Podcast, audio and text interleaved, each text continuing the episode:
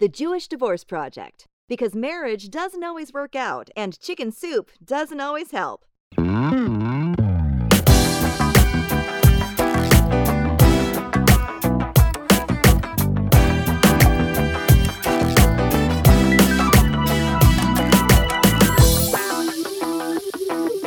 easy. It's amazing. Are your How's it parents going? good? Are your parents still there? Yeah, they're right outside. How long are they staying? Are they staying with you through Pesach? Forever. Well, my house has a yeah, has a guest house in the back where Oh, they stay. okay. Gotcha. Okay. But it was just finished right before COVID, so they never actually came and stayed. But now they have. Did they get the vaccine? Were they able to? So they got COVID right before they came, um, and then they got the vaccine here. So they kind of feel like, why go back to Canada where everything's shut down and like Florida's nice weather and be here and my kids and Stay with our daughter and a free house. It's awesome, Yeah. right? Yeah. amazing. Did they ever stay with your other siblings?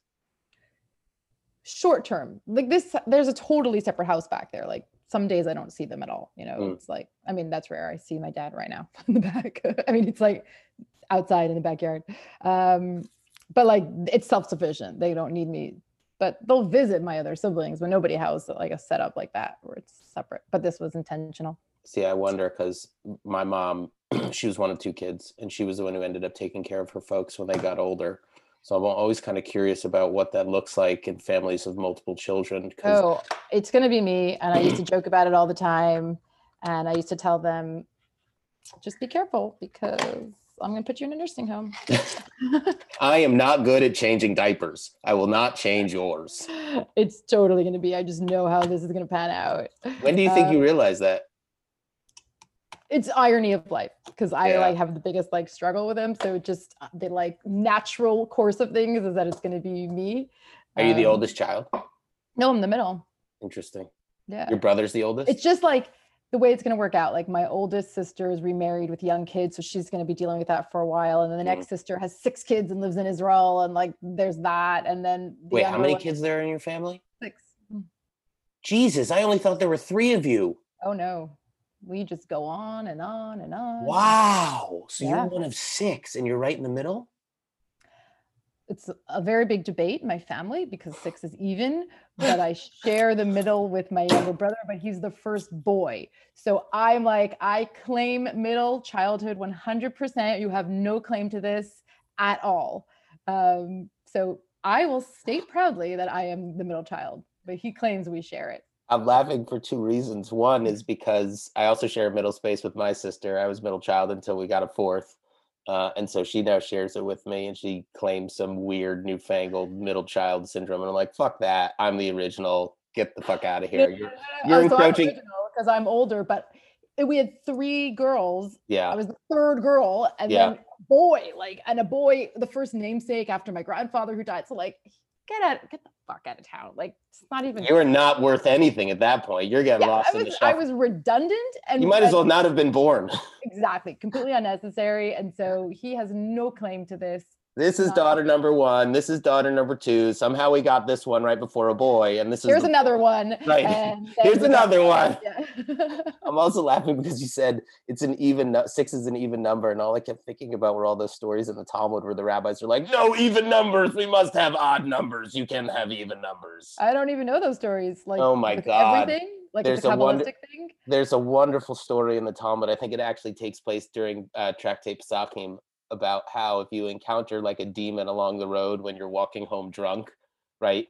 It's Um, because you counted in even numbers. Well, it's yeah, yeah. I mean, essentially, the demon says you and me were two. We're like a pair, right? And then you're supposed to take your thumbs and put them in each other's hands, like put them in your hands like this. And this creates a third person, apparently. So when you do this and you say to the demon, "You and I are three, and you go like back and forth until like I don't know, 101 or something, the demon finally explodes. I love all these ways to trick like God and trick demons. It's amazing. Like you trick God in so many ways. It's am- it's so funny to me. Do you Oh know anything about like an. Erev Tavshilin? Like Yeah, yeah, yeah. like yeah. oh i cooked a matzah and an egg i'm clearly not cooking for shabbos it's clearly because everything's about matzah if you have I know. matzah then like you trick god that's my thing like oh just bring matzah then Hashem Well, they're doesn't- all loopholes. The Erev itself is a loophole, right? Because you're stringing all these buildings together, so technically you can carry in them. And right you know, I mean, in Los Angeles, we're, we have an Eruv that's set up by the highways, right? So it's huge. It's like miles and miles and miles long. So you're saying Oh. you can carry within that because technically everything's connected by the highways. It's amazing you don't even need matzah for that trick Uh, speaking of matzah, Passover's coming. Are you all prepared? Have you even started cooking or cleaning or anything? Are your parents driving you crazy? um i hate pesach it's my least favorite holiday because it's Really? the most demanding Yeah. and i think it just really really really encourages this um, ocd um, guilt shame i'm not doing enough i'm not doing it good enough my sister actually told me that a friend of hers is a nurse in israel and they see so such an increase of hospital intakes right before During pesach? Be- yeah because of the anxiety because there's so much anxiety and i totally can see that Wait, is that in the Haredi community or in other? I would imagine it's more in the? Haredi community where there's this belief that it just has to be such a strict, stringent way. Yeah. And I want to say I can find some respect for that, but at the same time, is that really how it's supposed to be? Um, it just seems so over the top. And it like I really can respect tradition and practice. I have a hard time when people go above and beyond for no reason um, without knowing the rules or the laws, but just thinking that that's how it's supposed to be and making your life crazy. And it just creates such a distaste and um, a dreariness. At the same time, I'll play devil's advocate. The the harder you work, the more of a relief it is when it's like finally like done and you've worked so hard and you kind of get to reap the benefits of all that hard work. So I, I can I've- see it, but it's hard. I've come to really get frustrated with the seven day holidays, whether they're Sukkot or Hanukkah or even Passover. It's like, why seven days? Why do we constantly need like two days? I get like two days is enough, right? If you want to spend that on a major spiritual moment, right, of deep reflection and introspection, I get two days. That makes sense. But like the seven day thing is just, I- get it's ordained in the Torah. So, like, that's what it is. That's what our traditional practice is but it's just so much. I feel like it's over and over and over again.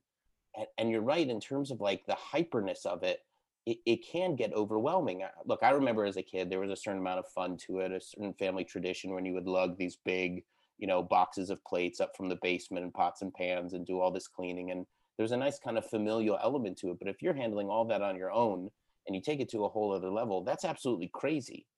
They, they actually talk about that in Sukkot right? You're supposed to dwell in the sukkah. You're supposed to sleep in it and eat in it and do all your regular affairs in it. But the moment it gets uncomfortable to do so, because the sukkah's nature, because it's supposed to allow weather in and things like that, if it started raining and it got uncomfortable to be there, you have to get out because it ruins the experience. So why doesn't the same thing apply to Passover? Hmm. Similarly, it applies to Yom Kippur. You're not supposed to fast out of competition. You're not supposed to fast out of, you know, exhaustion to the point where it brings you pain or passing out. It's not supposed to be like that. It's I mean, yes, you are. To the point of passing out? There's very strict rules with Yom Kippur in terms of who's allowed to eat food. That's really rare to get that kind of leniency. Even if you're in pain or you are need to be in bed, you you should be fasting according to the rules. I completely agree. leniency. No, no, no. I, I'm in agreement with you on the spiritual practice and the stringency and the discipline that goes into fasting. There are some people I don't think know their limits, right? And who think that regardless of their circumstances, they're going to fast anyway, and who don't necessarily know how to handle it. Um, and I'm not talking about the people who get like caffeine headaches because they haven't had a cup of coffee all day and they need it. Those are the people that probably should be fasting, and dealing with the caffeine headache is okay. My point is to say it's not supposed to be a physically damaging, right? experience. None of our rituals are supposed to be physically damaging. They're supposed to be spiritually uplifting. So the irony there, right, in terms of what you're talking about, how it gets just so overwhelming, whether that's personally or for people in Israel, well, speaks to that danger. You know, I it brings up brings to mind something that I struggled with a lot post divorce and and in my journey away from my traditional orthodox roots because I grew up with this kind of mentality that sacrifice equaled meaning. Yeah. And when I started giving up sacrifice, where I started thinking, "Hmm, life is great and easy when I don't, when I'm not this strict and I'm more lenient and I didn't have so many areas where I was sacrificing. I had to question where am I finding meaning in my life? And that was similar to divorce and relationships, especially people who end up getting divorced. There's a lot of sacrifice, and you do need to sacrifice to some degree in relationships. There's this coming together of two people and two desires and two needs, and there's there is a necessity to give up a little bit of yourself um, to what means and to what end. And how do you know when it's enough, and how do you know when to not sacrifice? And there's a difference between sacrificing, you know, things that you enjoy, right? Whether I, I don't know what that is, so just certain things that you enjoy but can live without right? And then also sacrificing part of yourself who you are.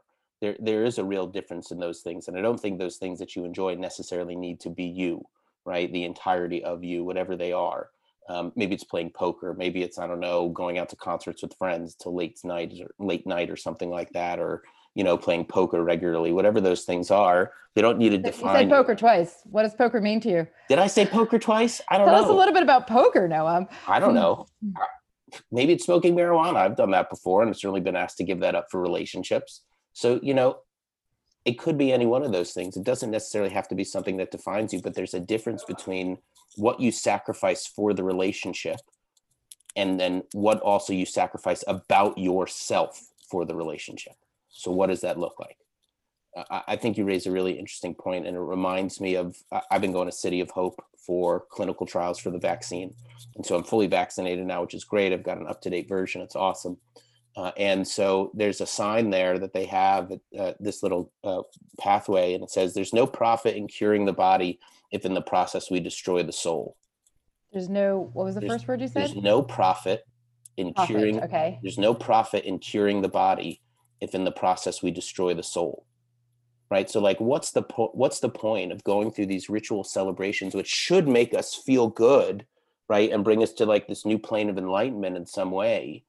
But because of their nature like you're talking about in terms of the stringencies and the requirements and everything that you have to do to prepare for it and the type of guilt and shame you could feel well what's the real purpose if in the end it destroys the soul element of it? It destroys all the meaning that goes into it so maybe it's not about sacrifice. It's not entirely about sacrificing or, things.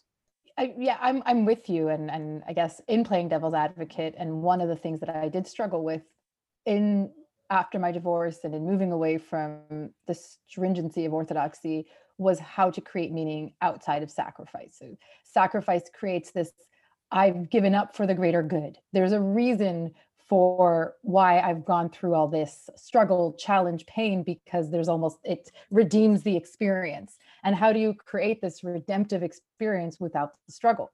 Yeah. And I, I, think it's, I don't really necessarily have an answer. It's something that I've personally been trying to find an answer to in just in life in general. Yeah. And do, do we need the struggle to create meaning? I, I definitely don't stand by this extreme self penitent, um, obsessive approach to life or practice or religion as a way to find meaning. Uh, I don't believe in that kind of extreme approach. And so, definitely taking more of a balanced approach of, okay, having, um, it's funny, this has come up a lot this week of how to how to uh, reconcile these two kind of opposite notions of self-compassion and leniency in a way um, with standards and achievement and maybe pushing even yourself. um, yeah pushing yourself. And i think that plays into this conversation. And, and i think that they do go well together of just being compassionate in the moments of failure in the moments that you're not meeting those standards because you're human and it's not possible and and you know with passover with with relationships with divorce there's an expectation and there's a standard that we can't always meet. And what do you what does that look like for you? What's your self-talk in, in those moments when you haven't met those standards? When you yeah. failed which yeah. we all will inevitably do. That's the area for leniency. And not to sit back and say okay i don't give a shit or i'm the worst. But okay i've made a mistake and what can i do better? How can i improve I can't tell you the con- all of the conversations that I've been having on Clubhouse about this. I don't mean to keep mentioning it, but it's relevant in the sense that that's exactly the type of theme that keeps coming up in the sense of wanting to push ourselves and try to be better, right? Not be defined by divorce, which is one thing, but then just also just try to be better at whatever it is, right? I can be a good single parent, right? I can take care of myself and self soothe, right? I can, you know, live my life as a single person with pride and with dignity, and I can go out there and be an awesome dater or something like that, or an awesome partner to someone else. let's pause there. What is an awesome dater? I don't really know what an awesome dater Tell me is. more about being an I have this- awesome dater. I have this concept though from all these conversations too that there's some type of like unachievable male figure out there that all women want to date who does like everything right on the date. Like everything you could possibly imagine. But that's my point is to say is that like Wait, can you share the things that you've been told you've been doing wrong on a date? no, I don't. That's a, that's like a whole No, no, other series of gold. podcasts. That's like a whole other series of podcasts, which raises a good idea how I screw up at dates. Don't take this dating advice. that's that's great. It's like the anti-advice. But that's my point is that like there is a lot of pressure to like push yourself and to like be better than the current circumstance and to improve in some way uh, and to just work hard at that and, and then there's got to be an element of real self-forgiveness too yeah or else you're just gonna i mean i can't do the good single parent thing all the time. I can't i snap.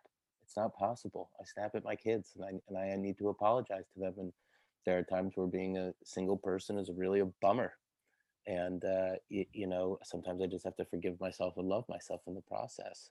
But i do think you know even with all this pressure to like push yourself there is and like th- there is a real spiritual element to passover that i think matters for me in divorce and that is the cleaning of chametz right? This idea that like bread during the regular course of the year represents like how puffy we are and and matzah represents how humble we're supposed to be because it's so flat.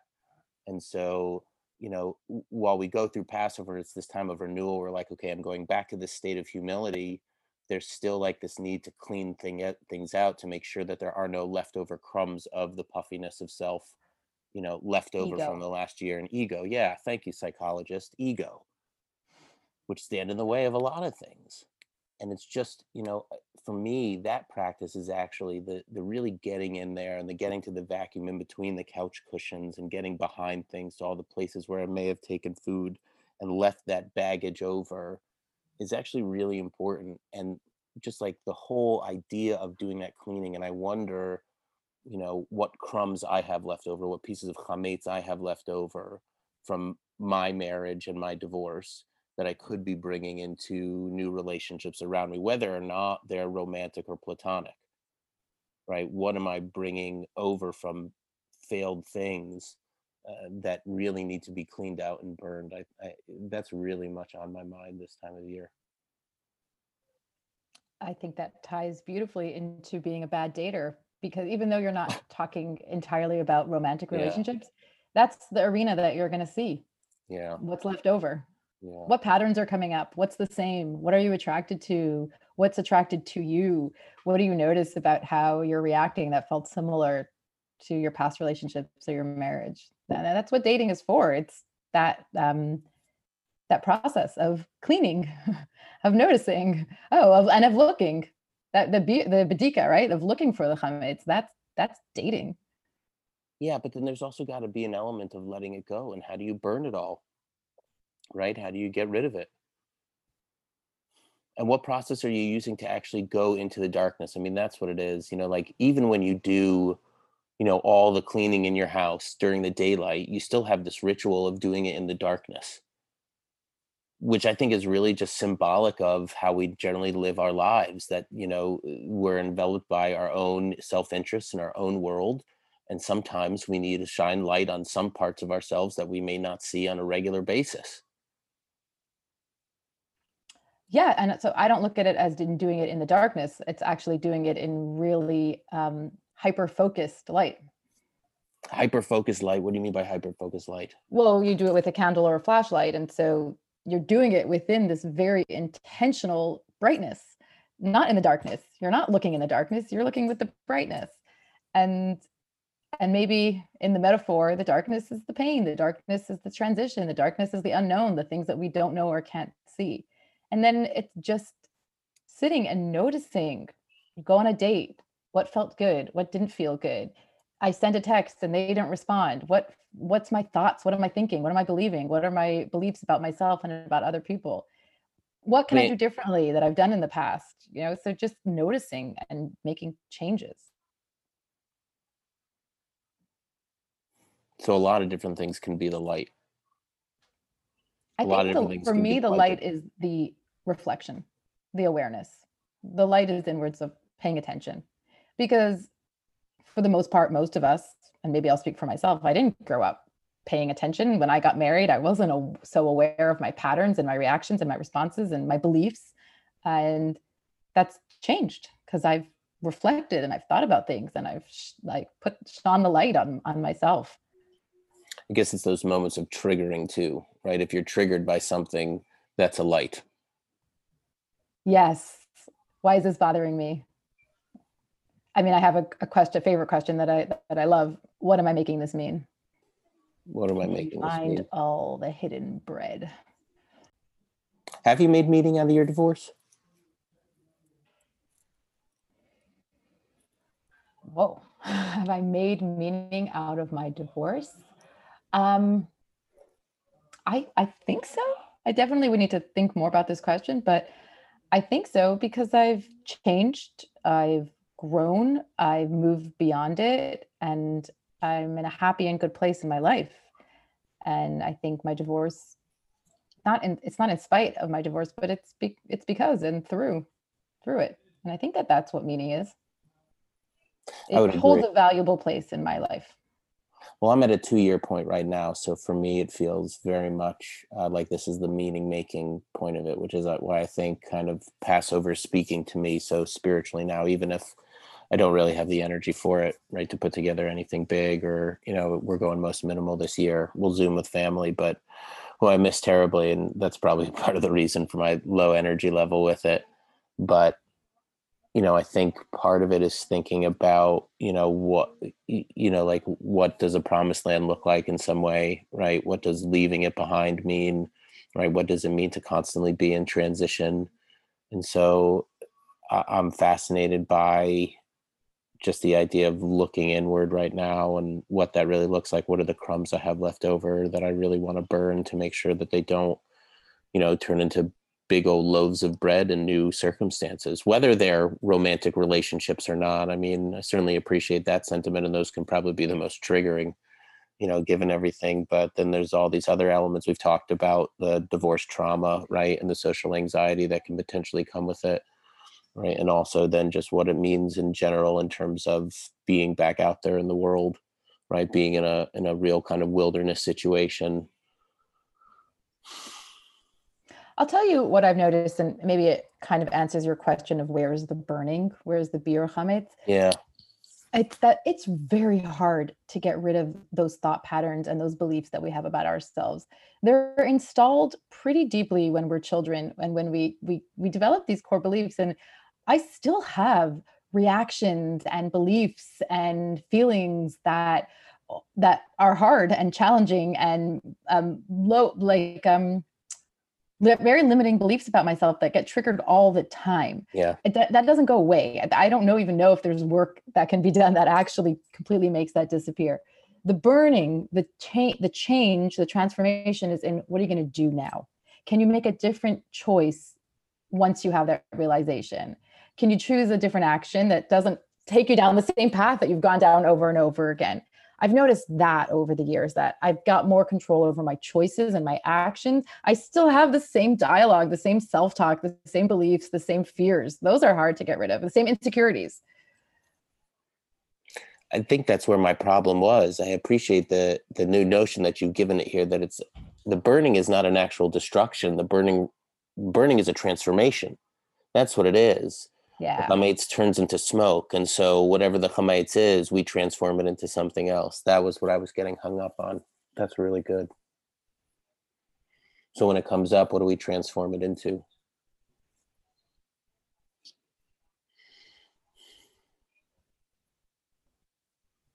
Like when I feel the self doubt coming on, you know, I turn it into self love. If you can. Yeah. And then not just in your thoughts, but in your actions. So if How in the past, myself. yeah if in the past when you felt self-doubt do you go drown your sorrows in alcohol do you hide yourself up in a room do you lash out at people if that's your response what can you do differently while still feeling the same the feelings are usually still there Yeah. but can you re- redirect can you notice of like i can make a different choice in this moment yeah i'm feeling like shit but maybe i can do something differently. And in many ways the things that you would do to avoid those negative feelings fade away because what you're doing now is something different to avoid those negative feelings but they're healthy things like the self Yeah. right? Transforming it in different ways. So you are Mhm. avoiding it. And that notion that they will always be there is actually really helpful. It reminds me of Yehuda Amichai poem where he talks about the continuity of his life is neither you know in Egypt or in the promised land but it's you know in between everything right walking through the water you know you're kind of constantly always walking through it and fi- figuring out different ways to transform it yeah it's a raging sea and then if you Mm. walk through it there's real transformation but you're constantly in that transformative state you're constant and oh, I want to make it want to make it Jewish. That's the Uh-oh. retelling of the story. That's the Haggadah is that every year we retell the story. It's the same story. we Oh, retell well, ourselves the same yeah. story over and over and over nicely again. done nicely Thank you. done are you jewish or something I'm kind of Jewish. just a little that was good just ordained myself. that was good torah very nice very nice i'll give you smicha you got it Thank you. they're doing all these you know independent orthodox uh rabbanot right now so we'll give you one too why do not think I qualify, but here I- in this we- land, I do. In we'll the land of podcasts. i'm the podcast rabbi right the the, uh, podcaster Rebbe. The po- oh the podcast of Rebbe. That's right. Uh, okay, it's time to get back to cleaning. Um, Yeah, I think we dropped some good morsels I of, of agree. breadcrumbs here. I agree. I agree. Friends, if you've got a Passover liberation story that you want to share with us, or is Passover speaking to you uh, in your life in some way, particularly right now, we'd love to hear about how it does. You can reach out uh, to us at www.thejewishdivorceproject.com or at uh, the Jewish Divorce Project at gmail.com. And you can find us on social media platforms, Facebook and Instagram. And our contact information is on all those platforms. So feel free to reach out. We'd love to hear from you questions, comments, concerns, Search for the Jewish Divorce Project on Instagram and Facebook. You gotta and have a wonderful Passover. Uh, Chag Sameach, Chag Kasher v'Sameach, everyone. Have a kosher and meaningful Passover in which you uh, find some light and liberation. Peace. Amen.